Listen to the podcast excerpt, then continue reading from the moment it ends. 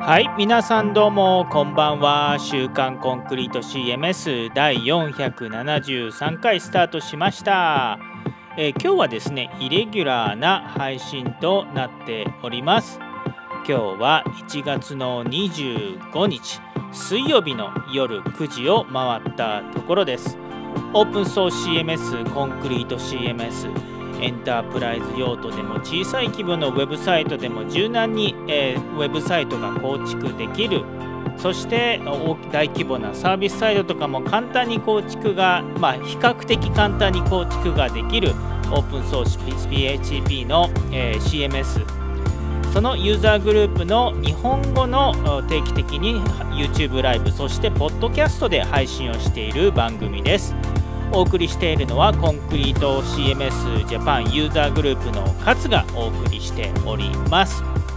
さあ今週はですねえー、っとイレギュラー配信なぜかというと2週間前にちょっと僕お休みさせていただいたのでそれを挽回するためにあと、え定期的に行っているフォーラム回答これが2週間ぐらいまたやっていないのでえーと、イレギュラー配信としてフォーラム回答のまとめを今日はお送りしていきたいと思います。えー、前コンクリート CMS はですね、えーと、日本語、英語含めて現在は、えー、コンクリート CMS の、えーと、ドットオルグの本体のサイトで日本語フォーラムカテゴリーの中で存在しているんですけれども、えー、それらで、えー、質問が来ている、え、内容とかをや回答をですね紹介をしています。まああの他の人のフォーラムの回答なんてあんまり見ないかもしれないと思います。なので、えーと、今日はですね、まあ、何か他のことをしながら聞き流してもらってそしてあこういう問題がこの人は直面してるんだなこういうやり方があるのかっていうのをまあながらで聞いてもらって、えーと興味があるものがあれば見てもらうという感じでお送りしております紹介しているフォーラム記事の内容は全てリンクが YouTube の説明欄もしくはポッドキャストの説明欄に掲載されています。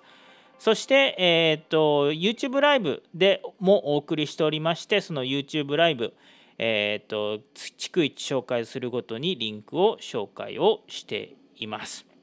えー、ポッドキャストあのまああのこの特にこういうフォーラム回答はですねポッドキャスト配信しているんですけれども聞きながら何か他事しながらちょっと,、えー、と聞いてもらって何か気になったところあったらまあ例えば YouTube で後で見てもらうとか YouTube は別ウィンドウで立てていて、えー、と気になったところだけちょっと動画を見るとかねそういう方用途でですねやってもらったらいいんじゃないかなと思います今日はあんまり画面を使って配信するようなことは、え予定はしておりませんよろしくお願いしますでは早速ですね、えー、と本題のフォーラムのコーナーに行きたいと思います。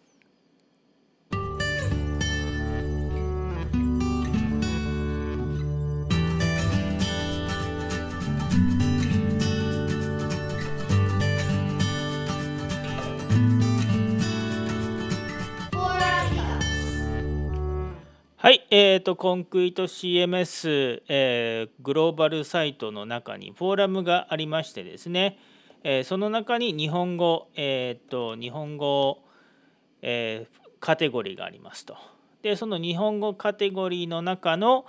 最新の、え投稿の記事を、えまとめて紹介をして、え皆さんの知識の共有をしてもらう。でもしもですね何かあの自分がこれ答えれそうだなというフォーラムがあれば是非ともですね、えーと、お手伝いしていただければと思います。皆さんが回答をお手伝いしていただけると僕は、えーと、オンラインチュートリアルのビデオとかを作れる時間ができるので是非ともですねオープンソースは助け合いの、えーと場所ですコミュニティですのでご協力をお願いいただければと思います。さあさあさあそんなこんなでですね。まず最初これ日本語じゃないんですけれどもちょっと興味があったのであの、まあ、僕、まあ、インフラとかねサーバー系の仕事をよくしているので AWS とかあのそれで注目しているっていう個人的な好みもあったんですけれどもこのマスーバさんライアンさんですね。イギリスにいらっしゃるコンクリート CMS のデベロッパーの一人。いろいろ、えーと、テーマやですねアドオンを作っていらっしゃるんですけれどそのマスーバさんがですねすごい興味深い、え、投稿をフォーラムでしていただきました。それはなんとですね、まあこれ、えっと、サーバーに詳しい人しかわからないかもしれないんですけれども、サーバレスな、え、コンクリート CMS を、え、立ち上げるというプロジェクトを個人的にしていて、それを立ち上げることができたという投稿をしてもらっています。あのサーバレスっていうのは何かっていうと、えっと、通常コンクリート CMS をえーと、ウェブサイトでホスティングする時は月額ねあの500円とか1000円とかまあ大きな会社になると数十万円月額の固定した料金を支払ってでそこで、えーと、コンクリート CMS をホスティングしてます。でまあ安いところは安いなりに、えー、遅いスピードはいで速いところは高いところは高いところで、えーと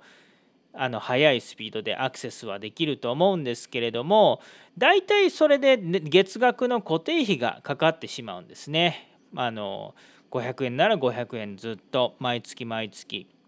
えー、もしくはまあ数十万円だったら数十万円毎月サーバー費用にかかってしまいます。これが今までのサーバーでした。サーバーレスというのはその簡単に言うと,、えーとそのサーバーの月額の費用がある意味なくなります。なくならないんですけどね、正直言って。えー、その代わり、チャージがされるのが、1リクエストあたり何円？っていう、すごく単純な、えーと、チャージになります。つまり、アクセスが0件だったら0円に近くなるっていうそういったような、え仕組みがサーバーレスと考えてもらったらいいと思います。モダンなアプリケーション使っ作ってる人たちはですね、えー、っとそういったあのサーバーレスのなんかすごい一つ一つのあのプログラムを細分化させてサーバーレスな環境を作ってるっていうのがありますと。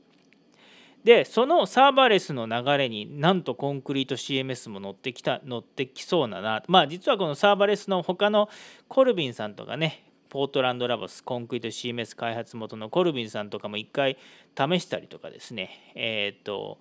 うちのメンバーでもちょっと試したりとかしてはいたんですけれどもまた改めてえーと、マスーバさんってロンドン、えー、イギリスの開発者の方がまた挑戦をされて結構いい感じにできてるよっていうすごい長い、えーと、投稿記事そして他の人もですねあのいろいろ書かれているということです。で、え、っとまあもしもですねこのサーバーレスの投稿興味があるよっていう人がいらっしゃれば、えー、っとよろまあもっと詳しい解説をしたいと思います。ちょっと興味がない人がいたらですね僕僕だけよ僕は興味あるので僕だけ読んだらいいので あの日本語訳とかしない解説とかしないと思うんですけれどもしも興味があるいらっしゃる方がいればまたあの聞いてみて聞いてくださいということです。さあ次ですね、えー、次の、えー、日本語の日本本来のコーナーに戻ってですね、え、紹介をいたします。えー、人はクリエイトさんのページリストブロックでのトピック属性についてという、えーと、ご質問です。お世話になります。ブロックでページリストを利用しているのですがトピック属性を複数選択して絞り込みをしたいのですが通常だと1つしか選択できません。複数選択できるようにする方法はありますでしょうか？よろしくお願いしますということでした。ページリストにはですね、えー、っとその絞り込んで、えー、っと表示するっていう機能ができますと。で、えー、っと複数表示をして絞り込みできますかっていうことなんですけれども僕の回答はですねあの標準ではできないです。えーカスタマイズを行うか、えーと、アドオンを購入して行うかになりますと。でちょっと手前味噌なんですけれども、えー、僕が所属しているマカルーデジタルコンクリート CMS の導入補佐とかね、えーと、保守とかを、えー、と行っている、えーとまあ、会社なんですけれどもそこでアドバンストページリストというアドオンを開発して販売をしています。そこではですね、えー、と複数絞り込みをすることができます。で、えー、とあとですね、まあ、他の人のアドオンも紹介しようということで、エンリルページリスト、これも有料なアドオンなんですけれども、えー、これ多分できたような気がするんですがちょっとこれは僕作者じゃないんですし使ったことがないのでえー、とまああの必要であれば作者に問い合わせることできますよということです。でえーと、人はクリエイトさんから返信があってですね、ありがとうございます。運用が少し手間になりますが、複数選択用のトピックを足して実現しました。教えていただいた方法も含めて検討させていただきますということでした。はい、よかったです。そうです。そうか、複数選択用のトピックを追加した。なるほど。ちょっと興味があります。どういう感じで選択、複数選択できるようにしたのかな。いろいろあのトピックやり方があるありますのでちょっと興味があります。はいでは次いきたいと思います。新規ページ作成時の問題についてという、えー、投稿人はまたこれも人はクリエイトさんありがとうございます。えーと、人はクリエイトさんの方でですね、フルサイトマップからオプションメニューの新規ページを選択後に、これまだ未解決の問題ですねと。進捗ですね、えー、ページタイプを選択した後の画面が白紙になってしまいます。ページ公開ボタンを押すとエラー、このページを公開する親ページを選択してくださいとなりました。何かやり方に問題があるのでしょうか？よろしくお願いしますということです。これすごい初めて見る機会ですね。えー、あと僕はちょっと返信が滞ってしまってすいませんでした。えー、本当にであのー、でどういう状況なんですかって少しお伺いしたところ、えー、っと新規ページは作れると。ただ下書き保存したものをサイトマップ画面で公開エリアでドラッグする方法をとっていると。で関係があるかも分かりませんがページとテーマの基本情報にある公開方法常に特定ページの下に公開するを指定しているページタイプタイプはサイトマップより新規ページで作成できます。ただし親ページ選択時は同じく白紙画面ですということです。であの返信僕の返信なんですけども多分ね上級権限モードオンオフにしてるかどうかで決まってくると思っていてあとプラスアルファそのちょっと指定されている特定ページの権限というかねそこら辺がおかしいのかなって思っています。特定のページの権限を確認してもらえませんかっていうことを、えー、お伝えしてその返事をお待ちしているところです。こちらも、えーと、見るのが遅くなってすいませんでした。で、えー、と次ですねエラー改善方法についてというシナプス2019さんですねの投稿です。ちょっとこれも時間がかかってしまってすいませんでした。えっ、とスーパーミントの、えー、パッケージをインストールをされて、えー、エラーが出て困っていると。で、えっ、と僕やっとね返信ができて申し訳なかったんですけれどもあのスーパーミントの、えテーマから他のテーマに変えたらどうなるかというのを検証してもらいました。そうするとですねシナプスえっ、とシナプス2019さんから4時間前に返信があって、えー、とエレメンタルに変更したとしてもトップページでエラーが出ると。おこれはこれは。えー、ということはテーマファイルではなく何かそのスーパーミントで使われているブロックが影響しているのかなということでエラー画面をよくよく見てみると,、えー、とそのスーパーミントの、えー、テーマのパッケージの、えー、中にあるブロックのカスタムテンプレート。ブロックのカスタムテンプレートの特色ブロック。特色ブロックのカスタムテンプレートがですねなんかちょっとおかしいのような記述をしているので、え、っとその、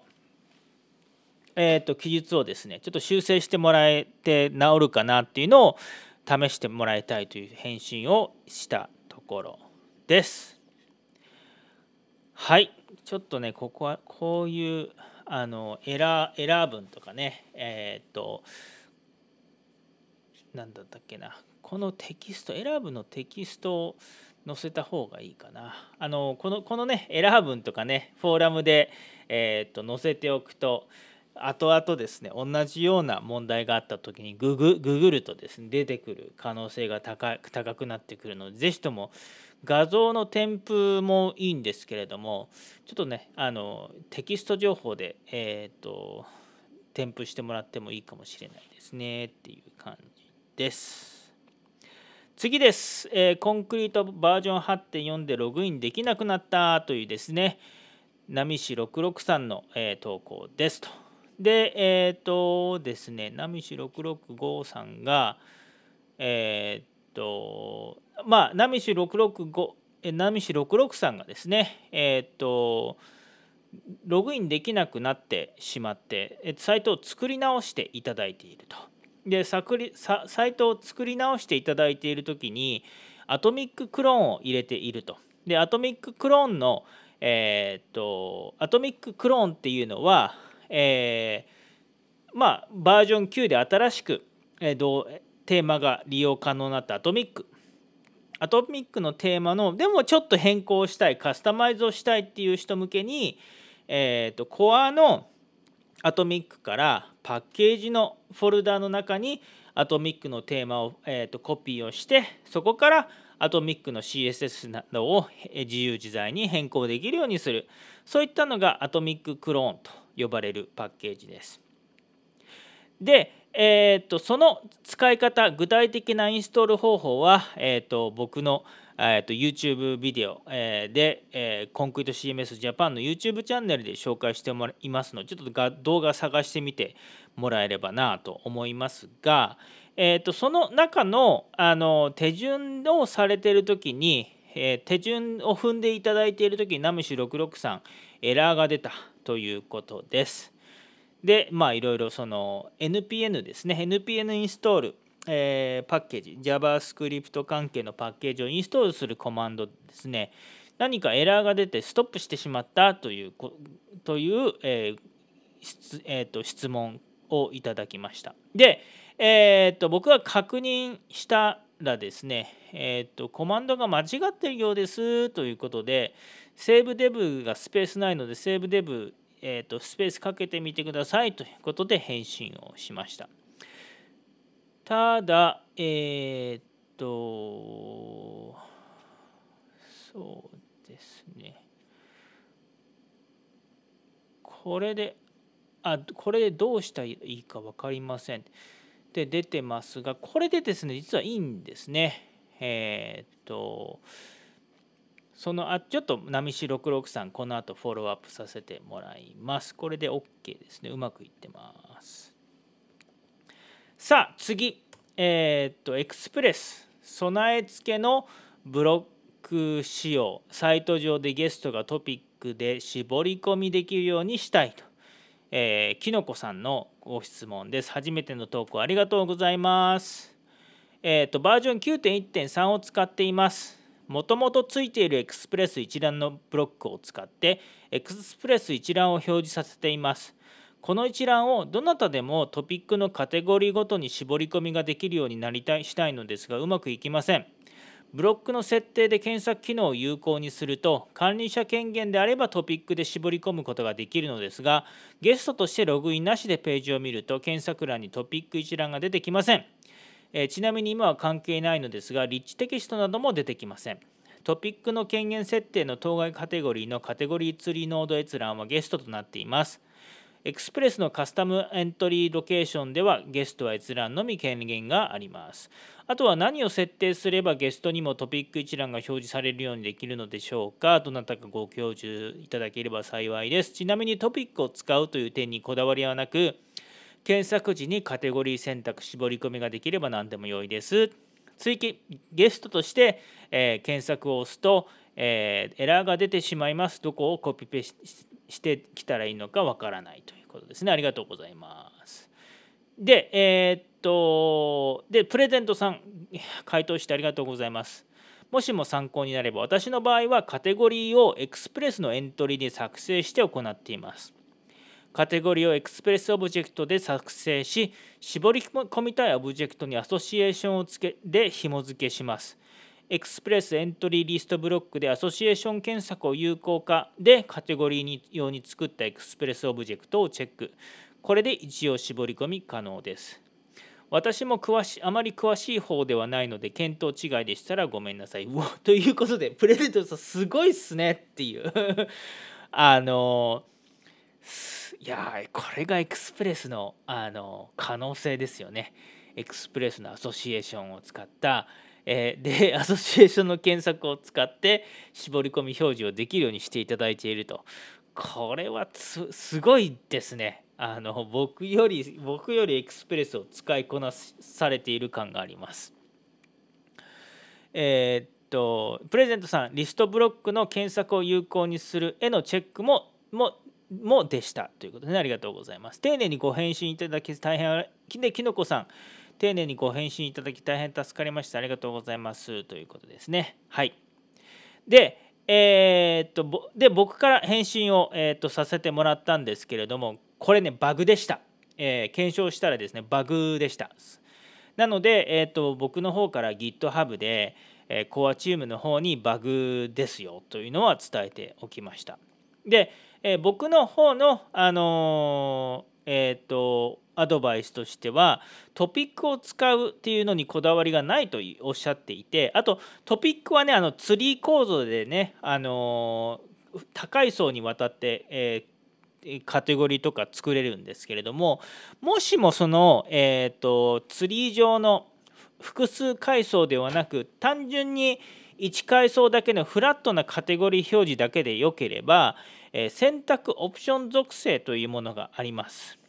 多分ねリスト属性と同じかもしれないプレゼントさんがおっしゃってた。え、それを使えばそれではあの一応、え絞り込み検索が、えー、とできますということで、それも参考にしてみてくださいということでした。ということでですね以上ちょっとあのいくつか、えー、とまだ回答ができていないところがあるんですけれども、えー、今週2週間にわたってぐらいのフォーラムのアップデートとなりました。以上で、えー、今週の収録、えーと、と週刊コンクリート CMS 今回今回今回の週刊コンクリート CMS お送りしましたではエンディングに行きます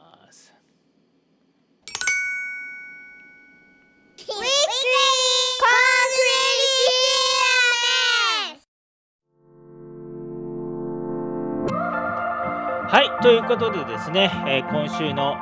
コンクリート CMS のアップデートいかがだったでしょうか。あのー、はい、えー、そんな感じでですね、えー、こうやって他の人の問題、直面する問題を回答していくと、自然と僕みたいにですね、コンクリート CMS とか PHP とかサーバーのサーバーとか、なぜか自然と覚えていったりとかします。僕もね10年前は全く PHP とか分かんなかったですからね。はい。さあ今日はですねえっ、ー、とまあたわいのない編集後期的な話なんですけれども1月の25日ということで大寒波が、えー、直撃しておりまして、えー、僕が住んでいる愛知県岩倉市もすっげえ寒くて朝ジョギング行ったんですけれどももう足が滑る滑る。滑るけど、まあ、あの走るっていうのは習慣化していてマラソンのレースとかにも出たりするので休むことができない、まあ、休めるんだけど、えー、タイムを出したいので休むことができないので、えー、まあ、気分転換にもなるし走ってたんですけどいやーやばいっすねでもまああのー、明日も寒いみたいなんでまあでも今日ほどえ、っと滑ることはないかなとは思います。で僕の地元四日市では新名神自動車道がなんかねえー、っと渋滞と立ち往生してみたり大変ですね。あそうそうちなみになんですけれどももしも、あのー、この中で PHP 以外にも開発系のことをされている方で東海地方にお住まいの方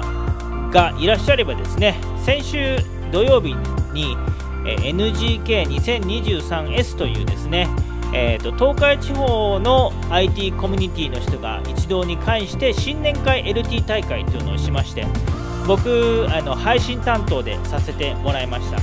NGK2023S のハッシュタグツイッターで検索してもらったり、えー、YouTube で検索してくると動画出てきますので、えー、開発系コミュニティの方、えー、もしもよろしければ東海地方見ていただければと思います。それでは、えーと、次回は金曜日の夜なんか配信できればなと思っております。えー、来今週金曜日ぐらい配信できたらと思いますのでまたよろしくお願いします。ということで勝でした。ありがとうございます。失礼します。